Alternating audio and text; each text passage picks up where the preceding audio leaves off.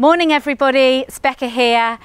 We are going to be looking at our last talk in Philippians today and looking at life in lockdown. Paul talks today about how we need to look at the things that are really good, those things that are authentic, those things that are good and pure and praiseworthy. He says, dwell on those things, look at those things. And then he talks about being content in every situation. And he, in prison, is telling us that he has found uh, that he is content in every situation, whether he has a lot or whether he has nothing. He says, I have found that I'm peaceful and content with whatever I have, whatever my circumstances, my heart feels content. And then he says, I can do everything through Christ who strengthens me. The most amazing verse to hold on to. So, when I had my four children, they were all babies once, and uh, they all were very different babies. Some of them were really content and they went to bed and they slept all night and they woke up when they were supposed to and they were so beautifully content. And some of them were really fractious and cried a lot and were sick a lot and uh, weren't content at all. But the contentment that Paul is talking about is not about a disposition, it's about contentment being a choice. He chose to be content in every situation. And he says that he's learning learning about that. You know, learning is sometimes really difficult because it's uncomfortable. Sometimes we don't want to learn something new. We're far better with what is known, even if that is something that's not good for us, even if that's a way of thinking that isn't good for us. It's difficult to learn new ways of thinking and new ways of doing things.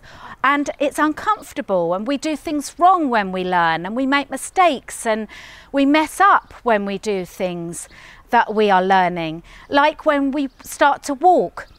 When you start to walk, I'm sure that you fell over and you had to learn how to get up again and how to walk. When you learned to talk, you had to learn to say the words wrong, and maybe people laughed at you. That's the essence of learning. And uh, I'm learning all the time. I'm learning right now, standing in front of this camera. Uh, it's not something I feel comfortable with all the, all the time, but I'm learning. I'm learning about how to do online Facebook and to do that live. And I make a mistake sometimes.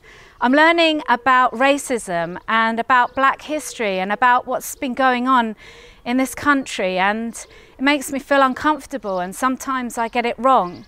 But I'm learning, we're learning, and we need to keep learning about how to be content because being peaceful in every situation is such an amazing, amazing gift. You know, there's always something that we can be unpeaceful about. Maybe your job is going absolutely brilliantly, but you have a difficult relationship with your daughter or your son, and that's causing you some uh, friction in your life.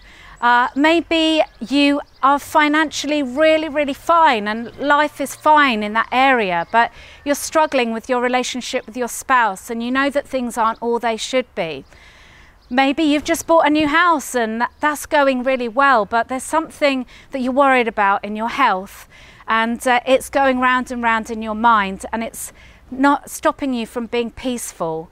There's often something going on in our lives that stops us being content and stops us being peaceful until we take hold of the peace of God. So I'm going to give us three things that we can do. The first thing we can do is recognize recognize the good things that God has given to us, recognize that people's intentions are good, recognize that there are so many things to be thankful for. Just like Paul talked at the very beginning of this passage, talked about think about, reflect on those things that are good and that are pure and that bring you joy and bring you life.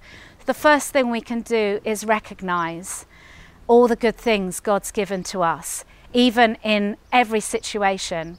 The second thing we can do is release. We can release hopelessness, we can release disappointment. You know, you may be disappointed about how this year has turned out. It might be that you didn't get married and you so wanted to do that. It might be that your birthday celebrations were spoiled or your prom was spoiled. It might be that you were going on holiday and it was going to be really momentous and you're disappointed.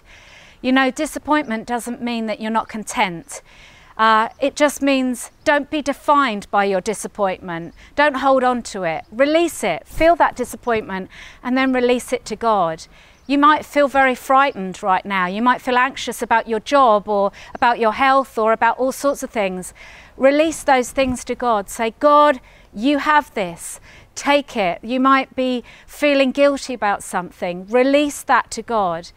And you know, the amazing thing is, the last thing that He brings, He, he says, Come and receive my mercy. Receive my goodness, receive my forgiveness, receive the gifts that I have for you that are freeing and life giving and uh, that help you to remain in that place of contentment.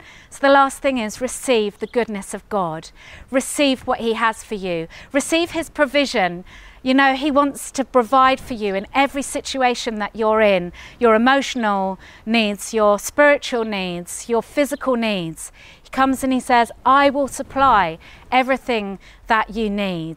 You know, the thing that I feel I need most is freedom. Freedom, freedom from other people's opinion, maybe freedom from fear, freedom from always wanting something more in life.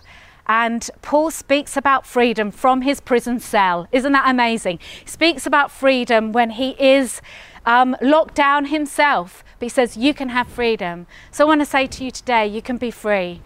You can be free because uh, God has given you that freedom. Receive it with your whole heart. Let's pray.